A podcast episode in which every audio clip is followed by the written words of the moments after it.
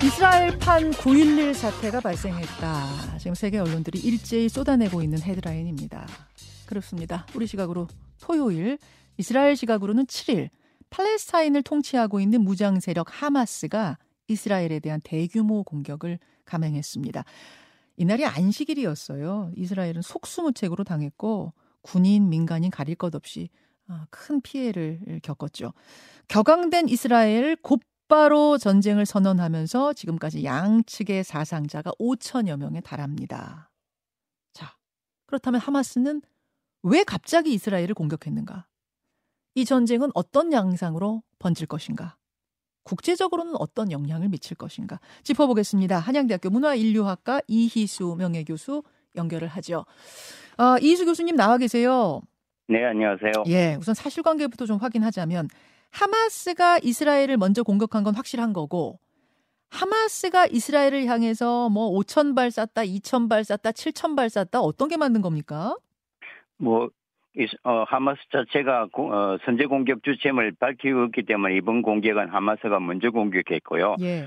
그러나 분명한 것은 어, 하마스의 주장한 그동안 이스라엘의 크고 작은 공격에 대한 누적된 보복이기 때문에 선우를 가리기가 어렵다. 뭐 이런 입장인 것 같고요. 음, 음. 어, 통상 과거에도 하마스는 이스라엘에 대한 공격 강도를 강조하기 위해서 좀 미사일이나 로켓포를 과장된 숫자를 공표하곤 했습니다. 네. 5천 발을 쏘았다지만 아마 제가 보기에는 이스라엘 가격 권역에 진입한 유효한 로켓포를 이스라엘은 한 2,200발 절반 정도로 보고 있, 어, 있는 것 같고요. 아. 그보다는 이번 공격은 어, 하마스 측이 분리 장벽을 부수고 탱크가 남부 이스라엘로 진격했다는 것이 더 큰 충격이고 네. 또 파라슈트를 이용한 공중 공격도 시도하면서 그야말로 음. 하마스에서는 지난 50년간 전례 없는 최대 규모의 전면 공격 양상을 음. 어, 시작했다는 거고 이스라엘이 미처 예상하지도 못한 음. 재받아 어, 패배 초기 패배를 충격적으로 받아들이고 있는 상황이지요. 아 아까 제가 뉴스연구소에서도 바로 그 부분 교수님 말씀하신 그 부분을 짚었는데 그러니까 몇 발을 쐈느냐보다도 이번에 더 중요한 건 군인들이 내려왔다는 거죠. 그러니까 우리로 따지자면 북한군이 그냥 미사일만 쏜 게 아니라 사, 서울로 내려와서 사람들을 인질로 잡아가는 그 정도 충격이었다는 게 더 핵심적인 부분이다 그 말씀이신 거죠? 그렇습니다. 지난 네. 50년간의 뭐 전례를 찾아보기 힘든 뭐 이스라엘에서는 도저히 상상하지 못한 전면전 양상이 벌어졌던 거죠. 대비를 예. 못했던 거죠. 지금 저희가 아, 뭐 SNS에 너무나 많은 영상들이 돌고 있기 때문에 몇 개를 좀 보여드리고 있는데 하마스가 이스라엘 도심에서 민간인으로 보이는 인질들을 잡아가는 모습 이게 지금 너무 생생하게 예, 뭐 SNS에 돌고 있는 상황이고 특히 젊은 여성들을 주로 많이 잡아갔네요, 교수님. 아, 너무 안타깝습니다. 뭐, 이게 이제 인질들을 상대로 곧 있을 이스라엘의 가자 지구에 대한 어떤 지상전에 대한 그 인간 방패나 어떤 협상용으로 음. 사용하겠다는 건데 어떤 경우에도 민간인들을 그렇게 어, 인질로 사용한다는 것은 정말 저도 보기가 너무 힘드네요. 아, 정말 보기 힘듭니다. 저희가 지금 약간 이 모자이크 처리를 하고 보여드리고 있습니다만 팔에 이미 피가 흥건한 여성입니다. 누가 봐도 네. 민간인으로 보이는 머리가 긴 여성을 차에 막 싣고 얼굴에 뭔가 씌웁니다. 그 상태로 끌고 가는 영상 이런 것들이 지금 돌아다니고 있습니다. 이 지역 지도 한번 보겠습니다. 지도 한번 보겠습니다. 그러니까 이스라엘 안에 팔레스타인 사람들이 모여 사는 자치구가 가자 지구가 있는 거잖아요, 교수님. 음, 네. 그렇죠? 그러면 하마스가 네. 가자 지구 안에서 바깥 이스라엘을 향해서 지금 포를 쏘고 뭐 공격을 했다는 거죠. 그렇습니다. 저는 이걸 보면서 아니 이건 누가 봐도 자폭행위 아닌가? 바깥에서 안을 향해 쏜 게 아니라 안에서 밖을 향해 쐈고 심지어 네. 이스라엘로부터 물도 공급받고 있고 전기도 공급받고 있어서 이스라엘이 끊어버리면 그야말로 그 팔레스타인민들을 다 그냥 속수무책이 되는 건데 그렇습니다. 하마스가 이렇게 누가 봐도 자폭 같은 공격을 왜 한 거지? 왜 갑자기 이해가 안 갔어요. 뭐 팔레스타인 자치 정부는 지금 두 지역으로 분리되어 있습니다. 지도에서 보시는 지중해 쪽에 가자 또 웨스트 뱅크 쪽에 파타, 뭐 대통령과 정부 관사는 이제 웨스트 뱅크 쪽에 있죠. 예.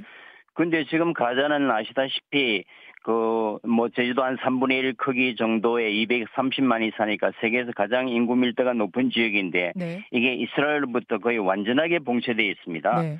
어, 생필품이나 물과 전기, 기초의약품까지 이스라엘의 통제하에 이제, 이제 있는 어, 이걸 가지고 이제 네 가자 지구 사람들은 지난 50년간 저 창살 없는 감옥 생활을 하고 있다. 이번 음. 공격의 이제 주된 어, 명분이 이런 감옥 생활을 청산하고 싶다는 절망적 상태에 지금 마지막 몸부림이다. 뭐 음. 이렇게 음. 주장하고 있는 겁니다. 예. 뭐 그런 면에서 더 이상 하마스로서는 물러설 곳이 없다는 절박함이 우선 지적돼야 되, 겠고요 예. 이거는 하마스 대변인을 발표하는 아마 공식적인 공격 이유입니다. 예. 아마 이제 뭐 짚어보자면 둘째는 이스라엘의 극우 강경파 총리 네타냐후가 지금 세 번 총리를 하면서 내리 육신을 하면서 초강경 정책을 써왔거든요. 음. 그게 제일 중요한 게 어차피 돌려줘야 될 팔레스타인 땅에 유대인 정착존을 계속 확대해 나갔고 지난 50여 년간 불문율로 지켜져 왔던 동예루살렘의 이슬람 성전 알악사 사원에 대한 무력 도발이 최근 일어났고요. 음. 뭐 결정적으로는 어, 그동안에 같은 형제고 아랍이라고 믿어왔던 모로코나 아랍에미레이트, 바레인, 수단이 음. 그 철천지 원수였던 이스라엘과 전격적으로 외교 관계를 수립했습니다. 바로 거기. 예. 네. 예. 자기네 편이라고 생각했던 우방들이 지금 이스라엘하고 평화 모드로 가고 있는 그 부분이 사실은 달라진 거죠.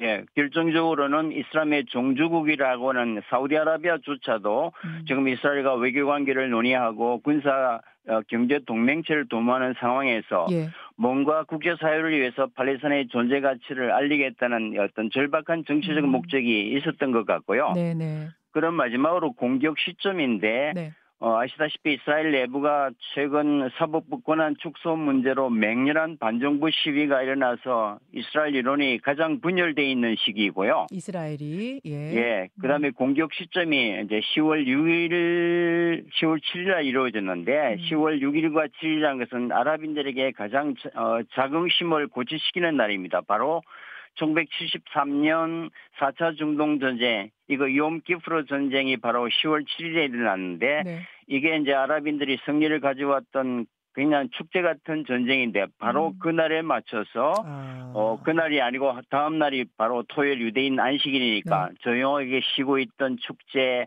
네. 축제나 어, 이런 휴일에 맞춰서 공격을 개시한 것은 오랜 준비와 치밀한 계산이 깔려 있는 것 같습니다. 아, 아 그렇군요. 그렇군요. 배경 설명을 좀 길게 해주셨는데 사실은 표면적인 이유와 이면의 이유가 좀 복합적인 느낌이에요. 더 이상 물러설 곳이 없는 팔레스타인 그 와중에 이슬람 우방들, 팔레스타인의 우방들은 평화 모드로 이스라엘과 가고 있는 상황. 거기에다가 이스라엘 내부는 지금 아, 정치적으로 상당히 분열돼 있는 이런 타이밍을 전반적으로 고려해서 대규모 공격에 나선 것이다. 근데요, 교수님, 그 이스라엘은 아이언돔이라고 해가지고 어, 네. 미국하고 같이 구축했던 적어도 방공 시스템 있잖아요. 팔레스타인이 아무리 공습해도 우리는 다 막아낼 수 있다. 아, 상공에서 그 저 다 방어할 수 있다 했던 건데 그게 그냥 속수무책으로 뚫렸어요. 그 아이언돔의 문제도 있겠고 이제 이스라엘이나 미국 정부 당국이 그 하마스의 공격을 전혀 예측하지 못했다는 게 지금 일반적인 분석이거든요. 모사드 역시 무용지물이었다. 네, 네. 지난 15년간 쏘았던 그 로켓포의 총수가 한 5천 발 정도 되는데요. 음. 이번에 하루에 5천 발을 쏘았거든요. 하 그러네요. 네. 이게 아, 저 이게 로켓포 하나 만드는데 800달러는 우리 돈 한 100만 원 정도 든다 그러거든요. 네. 그러니까 수억 원씩 하는 아이언돔을 무차별적으로 이게 막을 수는 없었던 것 같고요. 아, 이 5천 발을 한꺼번에 쏠 거라는 건 누구도 예측 못했던 것 같습니다. 그래서 아마 이번 아이언돔이 제 역할을 하지 못했던 것 같습니다. 아, 한발 한 발 쏘면 한 발 한 발 격추시키면 되는데 막 5천 수천 발이 쏟아지니까 이거를 뭐 방법이 없었겠네요. 뭐 그랬을 것 같습니다. 아니 교수님 네. 그거는 그렇다 치고 아이언돔은 그렇다 치고 어떻게 미국 CIA도 모르고 어떻게 정보기관이 이렇게 하나도 몰랐습니까? 아, 그게 지금 뭐 아마 이스라엘이나 미국 내부에서 아마 그 강력한 여론의 저항에 부딪혀 있는 부분입니다. 예. 어 이제 하마스를 과소평가했던 것 같고요. 어. 그 동안에 어 누적된 어, 공격에 대한 안가품으로 아마 철저하게 준비하고 미사일을 은닉하면서 음. 그 5천 발 정도를 갖고 있다는 숫자 전체도 아주 경악스러운 어 상황이었기 때문에 음. 어 오랫동안 철저히 준비해 왔던 것 같습니다. 5천 뭐 발 정도를 네. 하마스가 가지고 있을 거라는 것도 몰랐다면서요, 정보기관이. 그렇습니다. 뭐 가삼 로켓이 1, 2, 3, 4형이 있는데 이게 뭐 무게가 한 50kg, 길이가 2m 정도 되니까 음. 이게 그 뭐 설탕, 질산, 칼륨, 화학 비료, 아모나이트 등으로 쉽게 제조할 수 있다고 그럽니다. 네. 그러니까 이걸 너무 이제 방관해서 이게 뭐 수천 발을 은닉할 때까지 이제 음. 정부가 몰랐다는 거죠. 아, 그러니까 자체적으로 만들어냈다는 말씀. 자, 그렇게 해서 그러면은 이 하마스가 팔레스타인이 얻으려고 하는 건 얻을 수 있는 건 뭔가? 이, 이거 사실은 전쟁 이렇게 계속되면 같이 망하는 거잖아요. 공멸이잖아요. 자폭이고. 뭐 제가 보기에는 생산이 전혀 없는 전쟁입니다. 어... 그 그러나 갈수록 가자 지구의 상황이 악화되고 뭐 이스라엘에서 물과 전기가 시도 때도 없이 이제 차단돼서 지금 가자 주민의 82%가 냉장 음식을 먹지 못합니다. 전기가 공급을 안 되니까 냉장고를 사용하지 못하잖아요. 아, 그렇죠. 뭐 그런 마당에서 또 이제 아랍과 이스라엘 밀착하면서 독립이 요원해지고 있는 마당에 음. 어 이대로 죽을 수는 없다는 그 절박함, 하마스의 존재 이유를 부각시키고 전 음. 세계 팔레스타인이 처한 일을 알리겠다는 의도가 근본적인 배경인 것 같고요. 음. 만약에 수많은 민간인 피해가 일어나더라도 이걸 계기로 네. 이제 팔레스타인이나 어떤 하마스의 존재, 우리의 절절한 그 자치와 독립 요구를 음. 국제사회가 알아주는 것만으로도 손해볼 것이 없다. 하. 이것이 이제 하마스의 아주 못된 전략인 것 같습니다. 여러분, 하마스가 팔레스타인 정부 뭐 어떻게 되는 무장단체 무장단체 우리가 그렇게 불러왔는데 뭐 어떻게 되는 거야 또 이게 궁금하신 분들이 계실 텐데 하마스가 곧 팔레스타인은 아닌 거죠?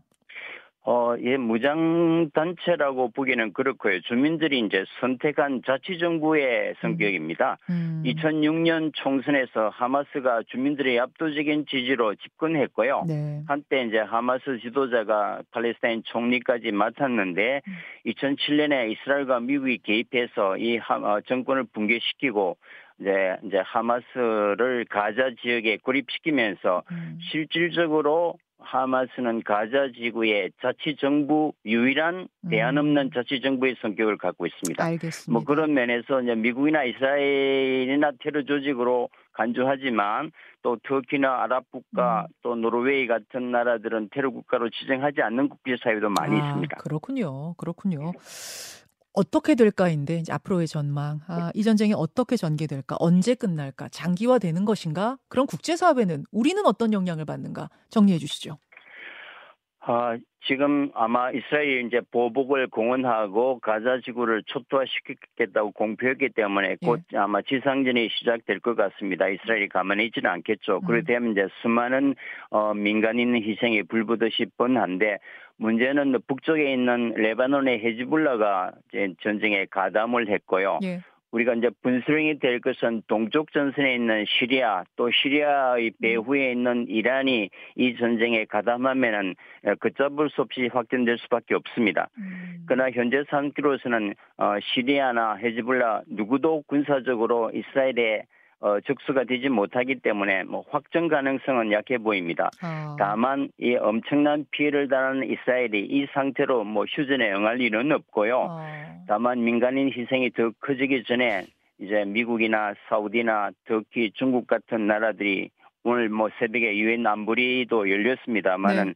어, 이제 적극적인 이제 휴전에 들어가야 될 것 같고요. 음. 이제 팔레스타인 문제는 결국은 이제 생존의 문제고 영토 분쟁의 문제이기 그렇죠. 때문에 뭐 영원한 해법은 없는 것 같습니다. 그러게요. 그러나 이제 민간인 희생을 맞는 최소한의 존치는 적극적으로 이루어져야 될 것 같고요. 예. 우리 우리 정부도 뭐 양쪽 모두 당연히 비판 성명을 내야겠지만 미국하고 친하고 아랍하고도 친한 우리가 적극적인 중재 역할로 국제사회 위상을 보여주는 것도 굉장히 음. 중요할 것 같습니다. 알겠습니다. 여기까지 상황을 정리해 듣고 휴전 협정 빨리 시작이 돼서 이 비극을 비극이 더 커지는 것은 막아야겠다는 생각하게 됩니다. 이수 교수님 고맙습니다. 네, 안녕히 계십시오. 김현정의 뉴스쇼는 시청자 여러분의 참여를 기다립니다. 구독과 좋아요, 댓글 잊지 않으셨죠? 알림 설정을 해두시면 평일 아침 7시 20분 실시간 라이브도 참여하실 수 있습니다.